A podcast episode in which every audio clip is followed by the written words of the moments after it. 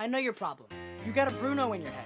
I get one too sometimes. Alberto, you can't. Alberto, you're gonna die. Alberto, don't put that in your mouth. Luca, it's simple.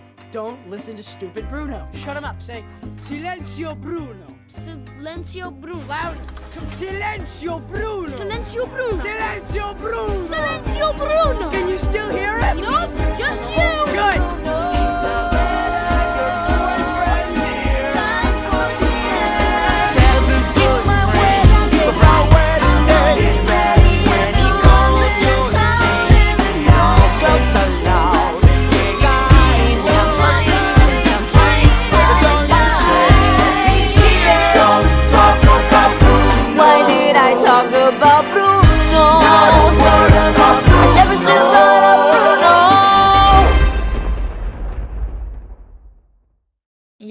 Η Μαριαλένα και ελπίζω να είστε καλά.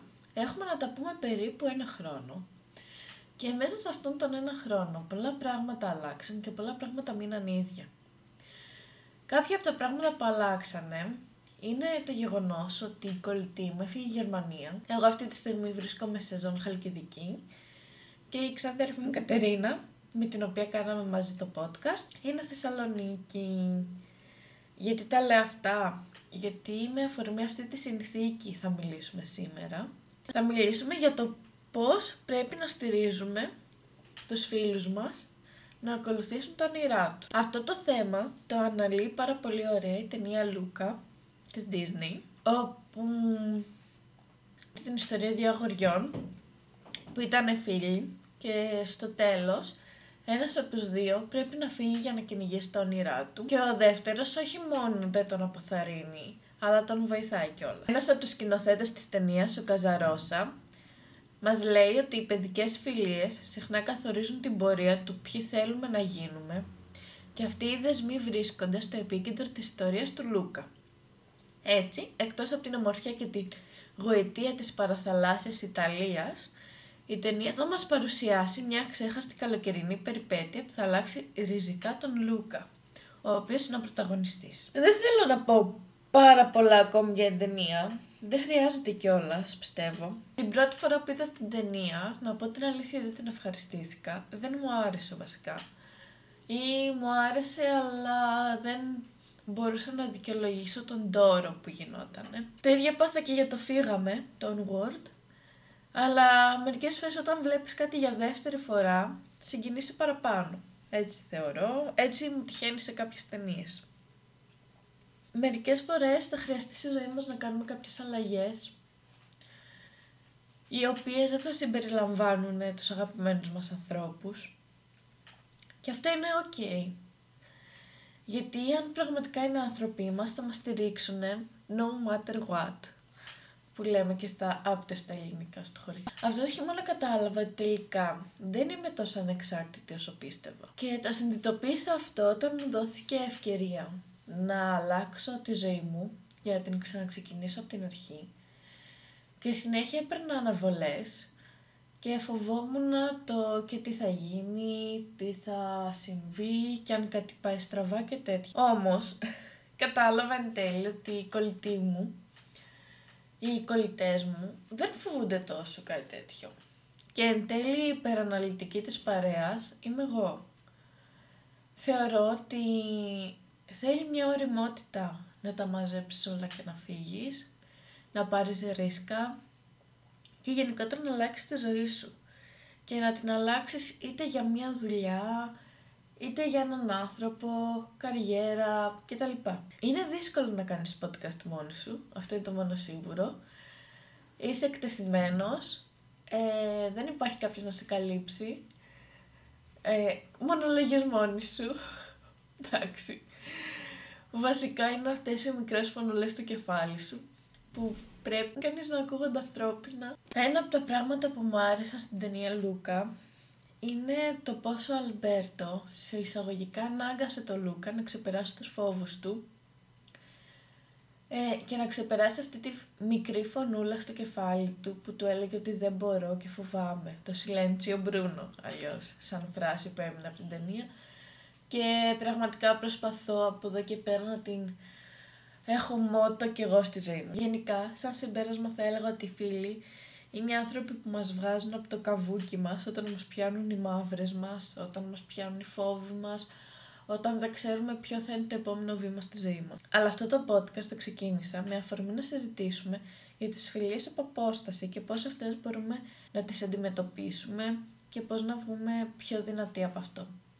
Είναι λίγο διαφορετικές από τις ερωτικές σχέσεις, καθώς ο φίλος είναι ένα άτομο που στη δική μου περίπτωση τουλάχιστον είστε από μικρά μαζί και από εκεί που έβλεπες κάποιον να κάθε μέρα, όλη μέρα, ξαφνικά πρέπει να ζεις τη ζωή σου χωρίς να υπάρχει αυτό το άτομο στην καθημερινότητά σου και όταν φεύγει και μένεις πίσω, η πρώτη σου σκέψη βασικά είναι και τώρα τι; Το πιο χαρακτηριστικό με τις ε, σχέσεις από απόσταση και τις φιλίες από απόσταση είναι το ότι όταν θα βρεθείτε, για όσο χρόνο και αν βρεθείτε, ακόμη και αν είναι μία μέρα ή πέντε ώρες, προσπαθείτε να χωρέσετε σε αυτές τις πέντε ώρες όλους τους μήνες που δεν έχετε δοθεί.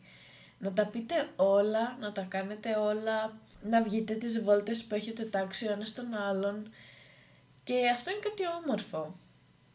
Αλλά σίγουρα όλοι οι υπόλοιποι μήνες της απόστασης είναι κάτι ψυχοφθόρο και για τις δύο πλευρές. Νομίζω όμως ότι η ώρα της επανασύνδεσης αξίζει όλη την αναμονή. Πιστεύω ότι γενικά πρέπει να στηρίζουμε τους φίλους μας να ακολουθήσουν όλα τους τα όνειρα, όσο και αν μας πονάει εμάς και όσο και αν σε εισαγωγικά μείνουμε πίσω. Ακόμη και αν έχει σχεδιάσει κάτι συγκεκριμένο με την κολλητή σου, σαν στόχο ή σαν όνειρο, όταν ήσασταν παιδιά, αυτό να ξέρετε μου είχε μείνει και από την ταινία το Kissing Booth. Είναι πολύ ωραία είναι στο Netflix. Μεγαλώνοντας, αλλάζουν τα όνειρα και οι στόχοι μας. Οπότε δεν πρέπει να πετούμε από τον φίλο μας να κάνει τα σχέδια που είχαμε κανονίσει όταν ήμασταν σε μικρότερη ηλικία. Ε, συνήθως πολλά παιδιά κανονίζουν να σπουδάσουν μαζί ή να μείνουν μαζί κτλ. Ε, στην πορεία, επειδή αλλάζουμε σε χαρακτήρες, μπορεί να αλλάξουν και στόχοι μας. Όποιο στόχο και να έχει ο κολλητός μας, θα πρέπει να τον στηρίξουμε.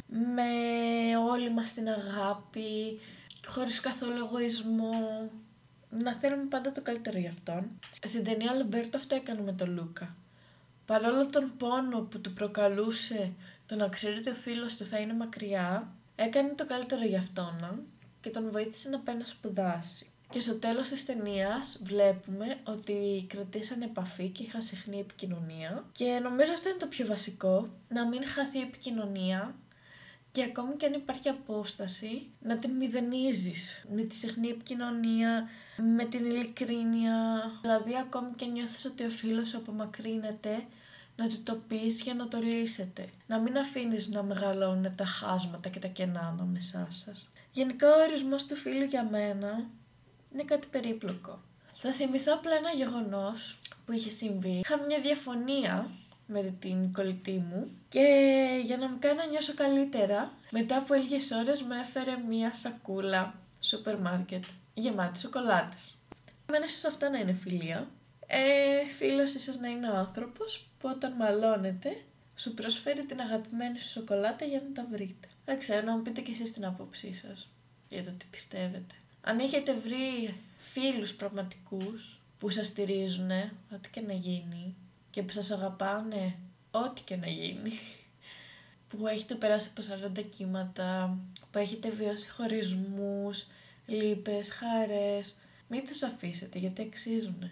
Και ακόμη και αν πληγωθήκατε από άλλα άτομα και άλλες φιλίες και ακόμη και αν αυτή τη στιγμή νιώθετε ότι δεν έχετε κάποιον φίλο γιατί έχω κάνει συζητήσεις και με αυτά τα άτομα το οποίο θα ήταν ένα πολύ ωραίο podcast να θυμάστε ότι ούτε ο Λούκα είχε μέχρι που βγήκε έξω από τα νερά του και πήγε να ζήσει. Μη φοβάστε να βγείτε από τη ζώνη βολικότητά σας. Μπορεί ο πραγματικός φίλος ή ο έρωτας να σας περιμένει στη γωνία και απλά εσείς να πρέπει να κάνετε ένα βήμα προς την ακτή και να μην πνίγεστε στη θάλασσα.